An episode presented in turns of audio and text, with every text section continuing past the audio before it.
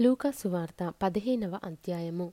ఒకప్పుడు సమస్తమైన సుంకరులను పాపులను ఆయన బోధ వినుటకు ఆయన దగ్గరకు వచ్చుచుండగా పరిసయులను శాస్త్రులను అది చూచి ఇతడు పాపులను చేర్చుకొని వారితో కూడా భోజనము చేయుచున్నాడని చాలా సనుగుకొనిది అందుకైన వారితో ఈ ఉపమానము చెప్పెను.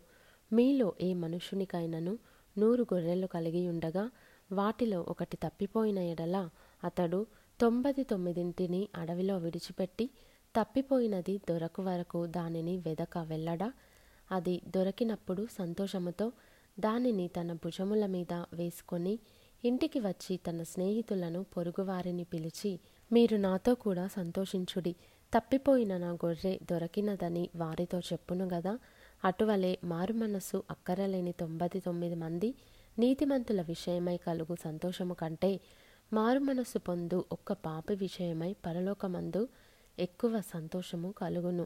ఏ స్త్రీకైనను పది వెండి నాణెములుండగా వాటిలో ఒక నాణెము పోగొట్టుకుంటే ఆమె దీపము వెలిగించి ఇల్లు ఊడ్చి అది దొరకు వరకు జాగ్రత్తగా వెదకదా?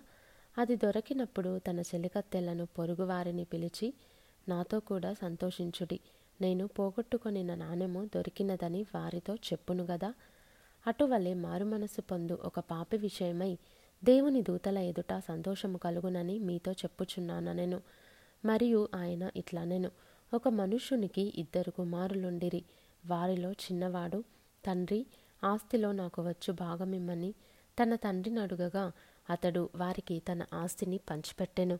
కొన్ని దినములైన తర్వాత ఆ చిన్న కుమారుడు సమస్తమును కూర్చుకొని దూరదేశమునకు ప్రయాణమైపోయి అచ్చట తన ఆస్తిని దుర్వ్యాపారము వలన పాడు చేసెను. అదంతయు ఖర్చు చేసిన తర్వాత ఆ దేశమందు గొప్ప కరవు రాగా వాడు ఇబ్బంది పడసాగి వెళ్ళి ఆ దేశస్థులలో ఒకని చెంత చేరెను. అతడు పందులను మేపుటకు తన పొలములలోనికి వానిని పంపెను. వాడు పందులు తిను పొట్టుతో తన కడుపు నింపుకొని ఆశపడెను గాని ఎవడును వానికేమీ ఇయ్యలేదు.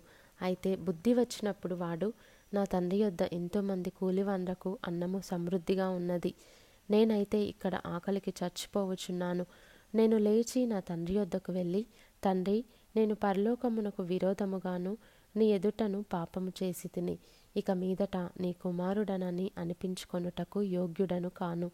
నన్ను నీ కూలివారిలో ఒకనిగా పెట్టుకొనుమని అతనితో చెప్పుదుననుకొని లేచి తండ్రి యొద్దకు వచ్చెను. వాడింక దూరముగా ఉన్నప్పుడు తండ్రి వానిని చూచి కనికరపడి పరుగెత్తి వాని మెడ మీద పడి ముద్దు పెట్టుకొనెను. అప్పుడు ఆ కుమారుడు అతనితో తండ్రి నేను పరలోకమునకు విరోధముగాను నీ ఎదుటను పాపము చేసి తిని ఇక మీదట నీ కుమారుడనని అనిపించుకొనుటకు యోగ్యుడను కాననెను.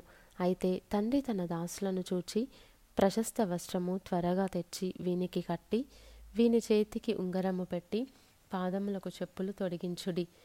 క్రొవ్విన పశువును తెచ్చి వధించుడి. మనము తిని సంతోషపడుదము. ఈ నా కుమారుడు చనిపోయి మరలా బ్రతికెను. తప్పిపోయి దొరికెనని చెప్పెను. అంతట వారు సంతోషపడసాగిరి. అప్పుడు అతని పెద్ద కుమారుడు పొలములో ఉండెను. వాడు పొలము నుండి వచ్చుచు ఇంటి దగ్గరికి రాగా వాద్యములను నాట్యమును జరుగుట విని దాసులలో ఒకని పిలిచి ఇవి ఏమిటని అడుగగా ఆ దాసుడు అతనితో నీ తమ్ముడు వచ్చి ఉన్నాడు. అతడు తన యొద్దకు సురక్షితముగా వచ్చినందున నీ తండ్రి క్రొవ్విన పశువును వధించెననెను. అయితే అతడు కోపపడి లోపలికి వెళ్ళనొల్లకపోయెను. గనుక అతని తండ్రి వెలుపలికి వచ్చి లోపలికి రమ్మని బతిమాలుకొనెను అందుకతడు తన తండ్రితో ఇదిగో ఇన్ని ఏండ్ల నుండి నిన్ను సేవించుచున్నానే నీ ఆజ్ఞను నేనెన్నడూ మీరలేదే. అయినను నా స్నేహితులతో సంతోషపడునట్లు నీవు నాకెన్నడును ఒక మేకపిల్లనైనను ఇయ్యలేదు. అయితే నీ ఆస్తిని వేషలతో తినివేసిన ఈ నీ కుమారుడు రాగానే వీని కొరకు క్రొవ్విన పశువును వధించితివని చెప్పెను. అందుకతడు కుమారుడా నీవెల్లప్పుడునూ నాతో కూడా ఉన్నావు. నావన్నీయు నీవి. మనము సంతోషపడి ఆనందించుట యుక్తమే. ఈ నీ తమ్ముడు చనిపోయి తిరిగి బ్రతికెను. తప్పిపోయి దొరికెనని అతనితో చెప్పెను.